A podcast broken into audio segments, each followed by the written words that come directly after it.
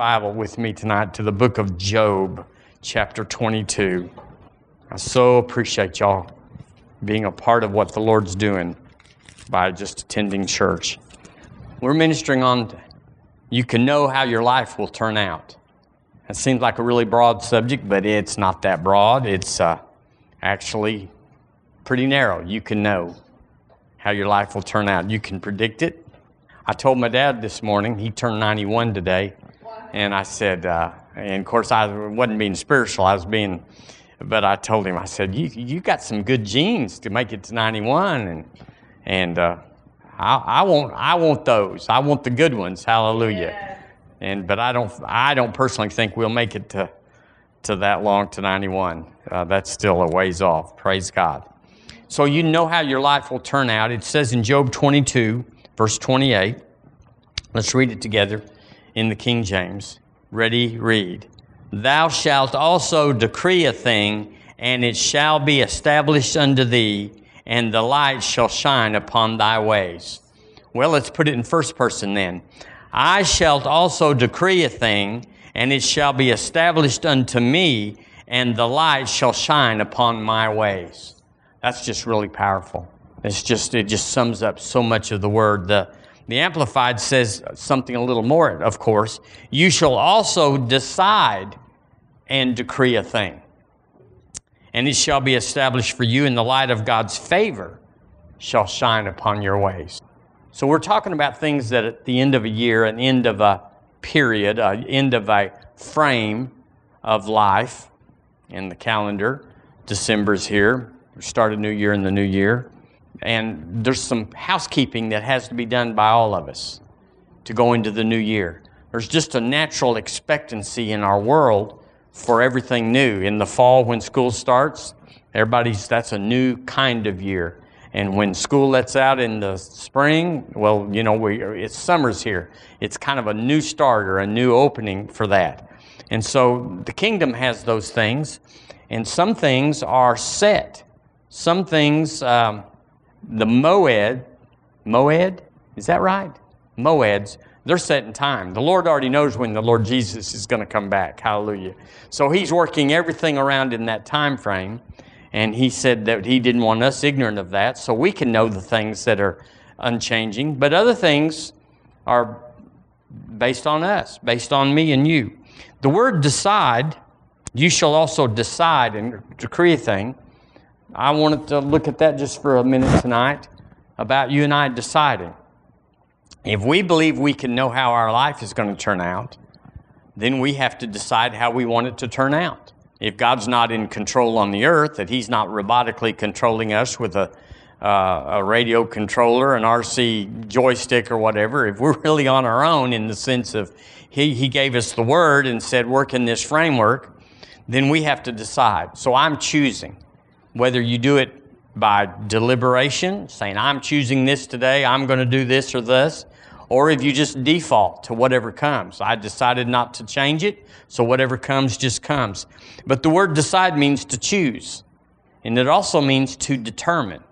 So I like the word determine, where you set things in. You know, when you're building a fence, you, you dig a hole, you put the post in, and then you put the concrete in there so that it will stay. You decide this is where this post is going to be when you come back tomorrow. So, thou shalt choose and decree a thing, or thou shalt determine and decree a thing. So, it's up to me, it's up to you. Are we willing to take that much responsibility on? Don't we just like it when God's in control and it's just going to be good and we're just saying God bless us and everything. Well, He's got that framework all around us, but He wants us to be aware of who we are and navigate with who we are. The word established, it shall be established for you. Decree or decide or determine, and it shall be established unto you. That word, I looked it up, and it means to confirm. It will be established, it will be confirmed unto you. So, really, we are driving. We really are steering. There's so many decisions to be made in a day, but the overall of them is that we're deciding which direction we're going to go. It also means accomplished, and it shall be accomplished unto you. Well, yay. I like that. I like the Lord being Lord and showing me what to choose and what to decide and what to decree. Uh, so, what, what does decide and choose and determine and establish mean? It means that you and I have to meditate. I have to meditate. However, you do that, just going down the road or drawing off into your prayer t- closet or, or whatever, I have to meditate. We have to meditate the course we are going to take because the, the default is the world. If you don't choose, then we default to just have what will be, will be, and that's what we'll have. So I have to make a choice to determine my course. Because if you don't, then there's a default, and you just have whatever's left. So I want to talk uh, just for a few minutes tonight about this subject of you can know how your life will turn out. I want to talk about the attributes of a vision. What does a vision inside you and me? What does it look like? What does it feel like? What what are the conditions of it? What are the what is the thing that puts my hands on the steering wheel? Because otherwise, I'm over in the drive, I'm over in the passenger side, and I might nod off, or I might read a magazine. It just doesn't matter. I'm along for the ride. But if I'm steering, I better pay attention because we have to go to a certain defini- uh, destination. So I want to look just for a moment in Genesis chapter 37, chapter 37 of Genesis. Go back to the book of beginnings. And let's talk about some attributes or some foundations or some principles or even some laws about vision so that we're sure that we're making the choices, the determinations, according to God's plan. In other words, men don't like it, but we have to take out some instructions. The season for men is coming where you get to put together stuff that without reading the directions. And then after everybody goes to back, back to bed, you read them and you put it together again. Hallelujah. I've done all those things. The only downside to that is that you know so much about a particular thing and nobody ever asks you again. And how'd you do that? It's over forever. In chapter 37, verse 1 says, Jacob dwelt in the land wherein his father was a stranger in the land of Canaan. Uh, these are the generations of Jacob. And it goes straight to Joseph, being 17 years old, was feeding the flock with his brethren. And the lad was with the sons of Bilhah and with the sons of Zilpah, his father's wives. And Joseph brought unto his father their evil report. Now Israel loved Joseph more than all his children because he was the son of his old age, and he made him a coat of many colors. And when his brethren saw that their father loved him more than all his brethren, they hated him and they could not speak peaceably unto him. And Joseph dreamed a dream, and Joseph dreamed a dream. So in adversity, Joseph dreamed a dream. Well, if you look in 2 Timothy 3, you'll say, In the end time, perilous times will come. So we're in adversity. And we could say that uh, if, if you don't have a vision that draws fire, you don't have much vision. I, you don't like to say it because, but I can say it here we are created to be a little controversial. We don't fit. We're peculiar, but not weird. We have direction. We have confidence. We have, the Lord is faithful. The Lord is leading us and guiding us. And that's so contrary to the church world, but that's who we are. And it didn't happen overnight. It should have, it could have, but we had to evolve to that. We had to work out our doubts and our troubles and our fears and finally say, you know, the Lord knows best. I'm going to go with Him the first time now. So if you don't have a vision, you don't have a vision if it doesn't draw some fire. What are you going to do? What are you going to be? What are you going to have?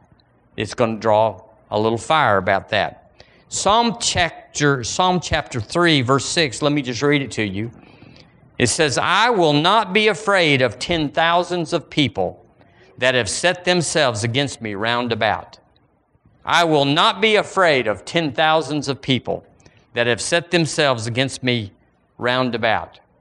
When you have a vision, you're on course. Yeah, every, every day is determined. Every day you're, you're about the vision. You're about the course. You're not wandering around till 1030 saying, I wonder what today's going to be like.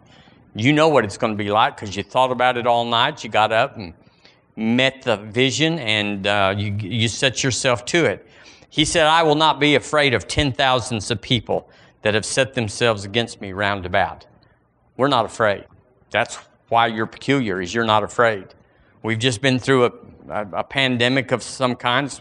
Most people would say we're not through it yet, but uh, we're not afraid. Whatever your posture, whatever your strategy, whatever the plan that you went through, we got where we weren't afraid. Do you know any people that are just paralyzed still with that thing out there? So I'm going to say that a natural and a natural inclination, an ambitious outlook, a uh, might be self-serving and not kingdom. In other words, we have to pull ourselves away from ambition and set our goal on the kingdom. The vision will look like ambition, ambition, but it is totally separate because ambition is self-serving and the kingdom is God-serving. So a vision takes you all the energy and the and the emotion of having ambition, which we all do, should have, and it turns it a little bit and then immerses it in the kingdom, and it's called vision. So we don't have to give up anything, we just have to sanctify what's already in us and put our energy toward that. I wrote this down. I wrote down a lot of things, so if you don't mind, I'm just going to read them to you because they, I just was in the Lord this morning. I just got before him and said, What about this? And this is what he told me Your future starts with what you have seen that is not seen. My future starts with what is seen that is not seen. And that would describe a vision. No one else has seen it, but it's real to me. It's real to you, but nobody else has seen it. You're the only one that's seen where you're going and what you're going to do. And God will multiply the vision that no one else has seen except you. So my vision is inside of me and it's personal. It involves a lot of other people, and I'll have to share my vision because there's people that are always involved with any man's vision. Joseph had a vision, he had a dream, and it took him through old Billy. You know, he was sold and he was uh, uh, uh in the dungeon for all that time 15 to 20 years until finally he was vindicated in that day. So we're talking about 20 or 25 years that he was the only one that saw it. And then one day he, he interpreted the king's uh, dream, and it's so amazing that he said there will be seven very, very good years followed by seven very bad years. And you know, that'll go for two or three years. You can say, well, Alabama's going to have a winning season for the next five years, and you can pretty, buy, you can pretty much get by with that. It, it's like, yeah, right. But after the seventh year, when there was no crop, then the truth of the reality of the vision, the dream came to pass. And they started paying attention. So, your dream, my dream, my vision may not be justified or affirmed for quite a while. But you have to see it and keep looking at it and stir it up because it's not for that day, it's for another day. God will multiply your vision if you will look at it. And they'll always have circumstances, situations, and people that'll say, Look at my dream, look at my situation. So, so vision leads us, it leads us. Vision leads us. Vision is the GPS of our life. It tells you where you are, and if you'll give heed to it, it'll tell you where you're going. So we're not wandering through life just trying to get enough money to pay the bills, just trying to get our kids through school or whatever.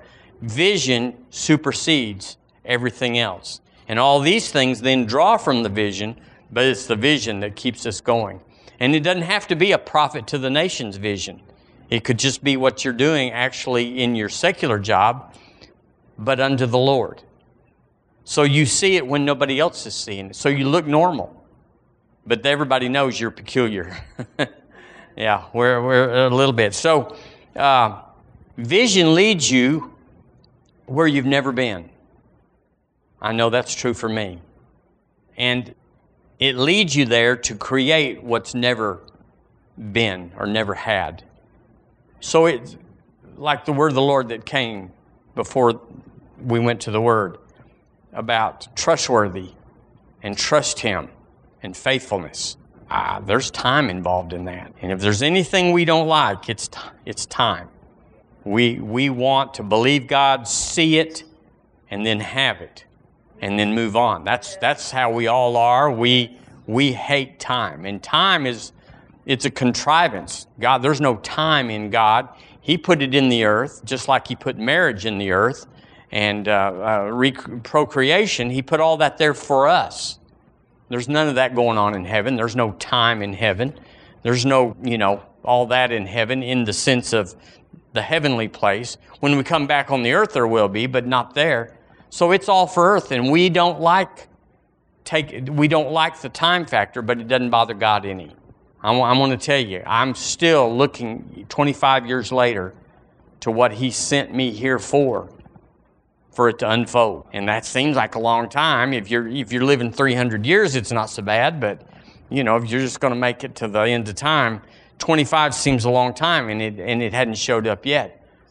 But I've seen it. Have you seen something? Maybe not full, not in focus, not, but you know, you know there's something on you that's drawing you and pulling you, and you see it in a vision, but you can rarely ever ex- explain it.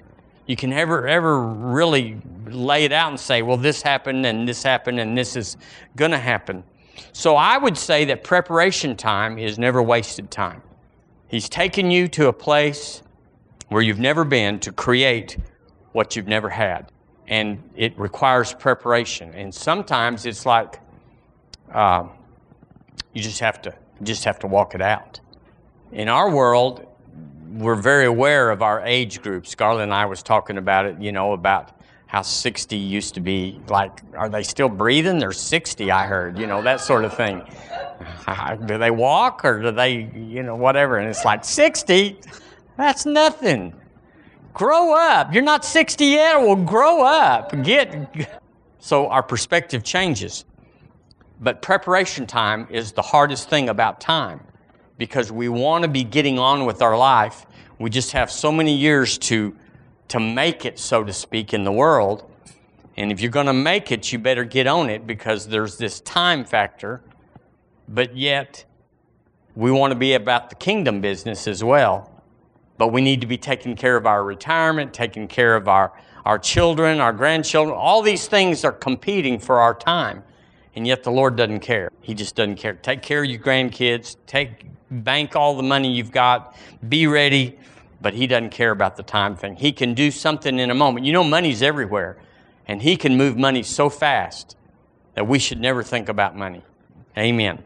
So vision or this vision is, is uh, when you have a vision, you have passion. And that's how you can tell if you've got a vision. You get up and you think about it. You know, if you have a vision for raising children, well, that's what you get up and think about. If you have a vision for your business, that's what you you have a passion for that.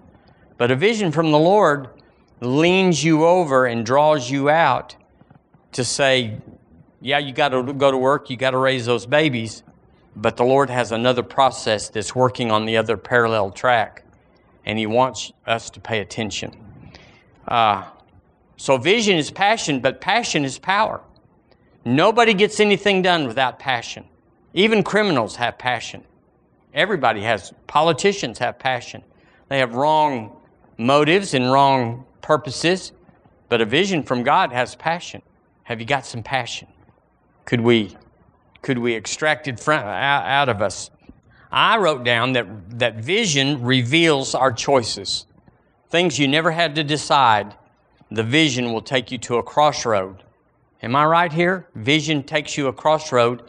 For instance, the old thing is when you have a vision to tithe, to prosper, to give, it takes you to a crossroad and says, Are you going to do it? Or are you going to invest in you, invest in property, invest in stocks, invest in it? Or are you going to, are you going to have a vision for serving God financially? So we, we're at a crossroads. Then uh, vision demands choices. So we meditate on things, but then we have to choose. There comes a clock where it strikes, and all of a sudden we have to choose. Are you going to go this way or that way? And vision makes you do that, makes you have to choose. I can tell you, do you know the people that don't have a vision and they never change? They never make decisions. They never make choices. It's never established under them because there's never anything that says, we got to know right now what you're doing and what you're going to do. Amen? We've all been there. And then the last thing, uh, if, if vision reveals choices and choices demands decisions, then decisions will open up events. Dr. Cole always said decision is the place of power. We want the power and then we'll decide.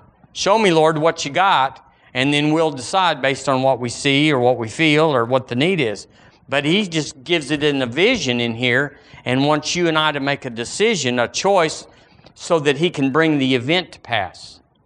So we don't see anything, we don't feel anything. But decision then is a form of faith that opens it up to us. All of a sudden, it's the place of power. Once you engage the vision, by making the choices and, and, uh, and choosing that you're going to do it, suddenly, I've seen this over and over, the power comes to do it. You, you know that, uh, what was that movie of uh, Law, Raiders of the Lost Ark? And, and uh, Harrison Ford was going to have to cross this chasm. And the bridge was there, but it was invisible. And he had to step out there and as soon as he stepped, then the bridge became visible. It's sci fi. I'm not trying to say this is spiritual, but I'm, it's a type of what we're talking about here, where you just have to put your foot out there and let the Lord catch you. Almost all people without vision want the old to dry up before the new will, they, excuse me, they want the new to be revealed before they'll walk away from the old. But it never, never, never works that way because faith's not involved. It's just a business decision. It's just a financial decision. And yet he says, I want you, even if it's looking good where you are, and I've been here, it was looking good where I was. He said, but I want you to go over here without pain, without suffering. There's nothing here that says we, we got to make a decision. It's just like the vision is demanding that we do something. So God reveals himself in the events. He does not reveal himself in the consecration or the vision. He just puts it in there and you recognize it. You start working it out to see is this from God? Or this just me? Is this ambition? Is this selfish? Is this worldly? Or is this heaven? Because it doesn't have feeding little children and it doesn't have uh, big crusades in your vision. It just has go to Bible school or move or change this. You, you, there's no compelling reason except the vision is passion. And you give to that passion, and suddenly you change. So God reveals Himself in the events. And when you see the event, then you're willing to do anything to engage to the creation. In other words, once you see where this is going, then you give yourself totally. You go, well, if I'd seen that way back then, back, back then, I would have done more. He saves it. Faith is involved. I wrote down that if your vision does not awe you, AWE, bring you into awe, like, oh my goodness, then there's a little too much self in that vision. Because every vision I've ever heard of that was from heaven was impossible. There was nobody that said, ah, if God doesn't come through, we got this. Well, you don't have God's vision. You just got a, a business plan. You have something that's going on. So if, uh, you know, we're taught in the world I, I read a survey today. I'm going to bring it Sunday, but it talked about that uh, when they do these surveys, they ask people, "What is your religious affiliation?" And it used to be N O N E was a small number, none. But now it's up to, I think I read 29% of all people asked. They're, un, they're unhooked. And this was from 10 years ago when it was 19%. So it's getting darker out there. Maybe it's more religious but it's getting lighter in here. I can see things that I've never seen because of the light. And uh, so if, if the church is taught that you can't have answered prayer, and we are, the world is taught, the, the church world is taught, to expect unanswered prayer, I say, I move, I make a motion that we defy that and we make every prayer answered. That we, we ask prayers that God has already said yes to, and we move forward every single time we utter or we engage the will of God. We just say, okay, I'll ask Him, and then we'll, we'll go. Instead of, I'll ask Him and we'll see what He says. Prayer is not supposed to be much asking, it's decreeing and declaring, it's agreeing with the Word. Um, I read something that Debbie wrote down a long time ago, and it was uh, uh, that money is in the wrong place. that money is in the wrong place. Would you agree with me if I said money is in the wrong place? Where should it be? It should be in my place. It should be in my hands. It should be under my control. And the reason we hadn't had that is because we haven't had developed vision. We've been waiting for the prophets and the apostles and all the great men, Bible school and, and all that to tell us what to do. Well, we'll give to them and they'll know what to do. But the truth is, you and I are supposed to be doing it. Who else is there? There's not anybody else. It's us. So, uh, anytime we have to beg for money, would you say we run in unbelief? because money's everywhere and God wants you to have it, but it's in the wrong place. So we have to move it from where it is, the wealth of the wicked, we have to move it into the hands of the righteous. And we do that with vision. You have to have something that God wants to fund before He'll fund it. You got you got to have a million dollar vision to get a hundred million to get a million dollars to move out of wherever it is into your life. Now that's this right here. We go million dollars. Please get this down to twenty thousand or something that we can all. But we're we've been talking about exceeding abundantly above and getting out there beyond where we can even see where we're going, and just saying we're going to go there anyway.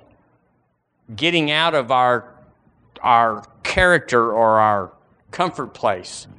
Um, I used to ask the Lord, "Have I asked too big?" And as soon as he doesn't say anything, you know to keep going. Amen? Okay. I'm going to just, I'm just going to do, I've got something else here I want to share. Uh, three words he gave me in 20, and I want to just go over those real quick. God wants every day to reflect what he's put inside of us. Every day we should advance the vision. But he told me three words. The first word was stalwart. Would you say it with me? Stalwart. I am stalwart. That word, I looked it up again. It means strong, valiant, fearless, indomitable, staunch, tenacious, and vigorous.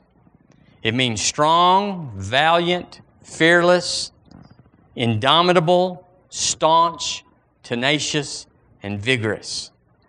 I am stalwart. Well, you don't feel like it, do you? It has nothing to do with it. The vision needs us to be stalwart. It will never grow up, it will never change the world until we become stalwart. The next word he gave me was resilient. These were the strangest words when he gave these to me. They were, I wasn't reading anything. He just said, I want you to be these. Resilient means strong. Again, like stalwart. It means to be tough, quick to recover.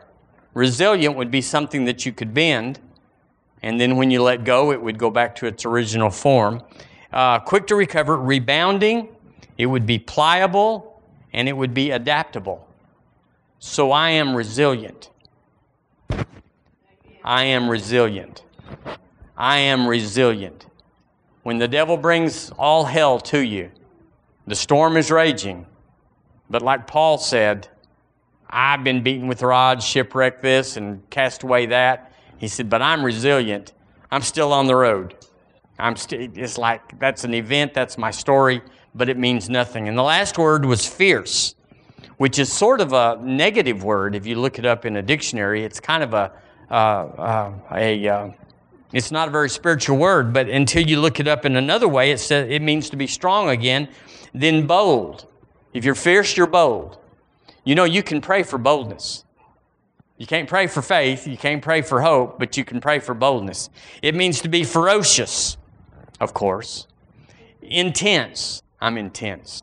The vision in me is to be intense. I must have this ingredient in the cake if we're going to bake it. It means to be passionate. Are you passionate this evening? Are you leaving 21 with a passion? And then it means to be enthusiastic. I tell you, we can all be enthusiastic. If we're not enthusiastic, the world is probably taking more than its share out of our life. You'd be amazed, and I guess you are uh, when you do it, that when, when a little waitress comes up and said, How y'all doing? And you just tell them, I'm having an amazing day. Or just say, So good. And it stops them every time she said, and she'll say, She said to us many times, Well, I hadn't had anybody tell me that. And you, okay, so you've got a connection there. Just to be enthusiastic about your day, your life, where you've been. Last scripture, Philippians chapter 3. And we'll quit with this. The passage of time is the enemy of vision. Philippians chapter 3. The passage of time is the enemy of vision. What does it say in Galatians chapter 6? It says, uh, here, I'll just read it. I happen to come to it. Let us not be weary in well doing, for in due season we shall reap if we faint not. And that, that due season is what's elusive. That due season, Lord, when, when is due season? You'll know when it comes. Philippians chapter 3, verse 14. Would you read it with me? Because it's already in first person. Ready, read. I press toward the mark for the prize of the high calling of God in Christ Jesus. Would you read it again with me? I press toward the mark for the prize of the high calling of God in Christ Jesus. Okay, if you've got a vision that's wanting to get bigger, can we read it again? I press toward the mark for the prize of the high calling of God in Christ Jesus. You were created, I was created for the vision that's inside. It's peculiar, it's specific, it's unique, certainly personal. No one else has one like you. No one's equipped to do the vision that's in you like you. No one's going to be required to account for the vision that's inside of you. You can blame things, people, lack of money, how you got 17 kids or whatever. All that would be in there. But the Lord gave, He's just and He gave us a vision that equals our life.